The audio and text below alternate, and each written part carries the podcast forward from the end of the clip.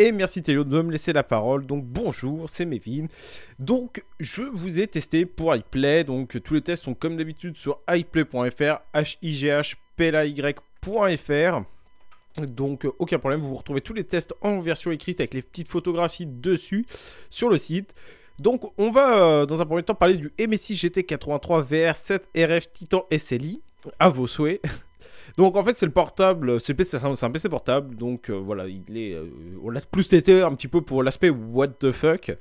Donc pourquoi? Puisqu'il coûte 6000 euros, donc oui c'est un, ordinateur ultra, ultra luxueux.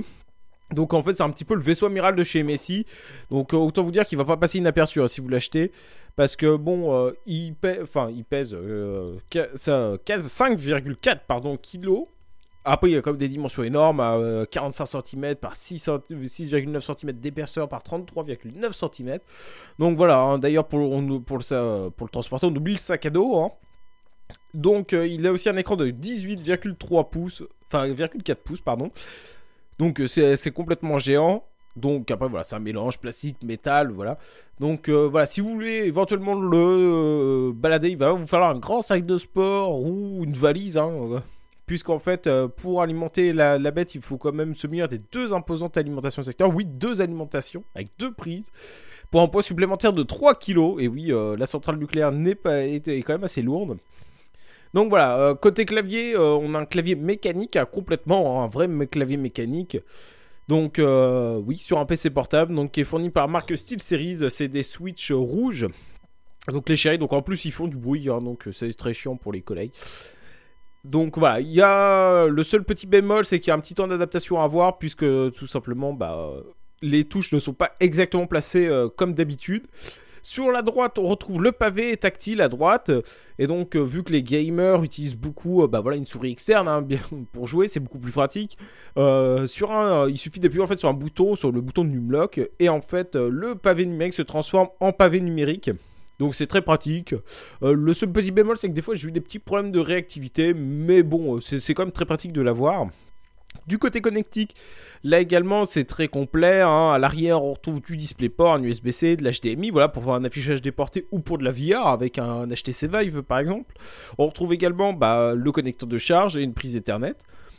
Il est également bah, euh, doté de Wi-Fi et de Bluetooth avec d'ailleurs une grosse possibilité, c'est-à-dire que on peut utiliser le Wi-Fi et la liaison Ethernet euh, indépendamment l'une de l'autre. Par exemple, euh, je sais pas, vous pouvez très bien être branché sur votre, votre ADSL pour jouer et par exemple jouer en 4G.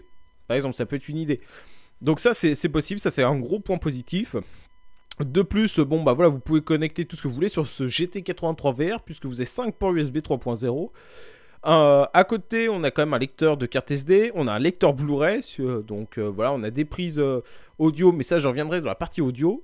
Côté écran, là c'est un petit peu la déception, hein, parce qu'on a un écran, comme je le disais juste avant, de 10,4 pouces en Full HD, donc pour ce, pour ce prix on a quand même aimé du Quad HD+, hein, donc de l'Ultra HD.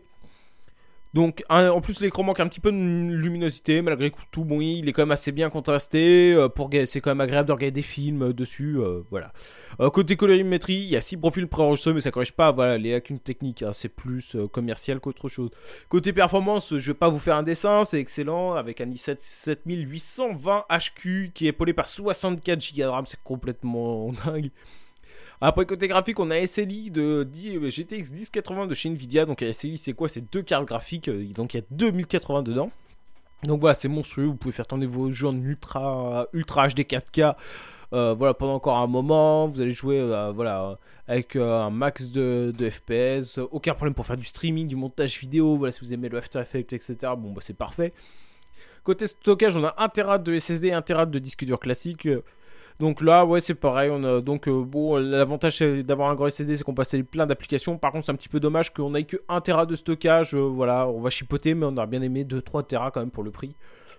Donc voilà, en revanche, bon bah voilà, des performances élevées, ça veut dire des températures élevées. Et donc pour ça, ils ont équipé de trois gros ventilateurs et d'un réseau de, de pour le refroidir. Bon bah toutefois, bah voilà, hein, c'est plus comme sur les anciens MSI là que j'avais parlé d'un morceau d'aéroport Charles de Gaulle dans votre salon. Euh, là, c'est carrément l'aéroport entier. Et surtout, alors là, si vous passez en mode turbo, il y a de quoi perdre l'audition, hein, vraiment. Euh, on a plus de 50 décibels, c'est un gros truc de dingue. Donc là, oui, il est très bruyant, mais il est très bien refroidi. Voilà. Euh, côté audio, les audiophiles ne sont pas en reste puisque Messi bah, du coup, a doté sa machine de sorties stéréo classiques qui bénéficient du DAC SAB qui est compatible iRes, donc ça c'est du euh, très bon. Après, les enceintes de points ne sont pas excellentes, mais voilà, le logiciel sauve les meubles. Et pour les amoureux de son, bah voilà, une prise optique est présente. Côté autonomie, euh, bah, sans surprise, en jeu, enfin en bureautique, avec l'économie de batterie, l'écran pas trop lumineux, on tient 3-4 heures. Et puis bah, en jeu, moins d'une heure quoi. Et en conclusion, bon bah voilà, hein, c'est une machine qui est incroyable, mais c'est totalement inaccessible pour le prix. Euh, puis même ça ne vaut pas, ça vaut pas spécialement le coup. C'est plus voilà pour l'aspect fun qu'on vous l'a fait. Surtout c'est Noël. Donc voilà, ce PC c'est un petit peu un rêve de gosse, mais ça n'a pas de grosse utilité. Et donc voilà, je laisse Stelur enchaîner pour nous passer un titre.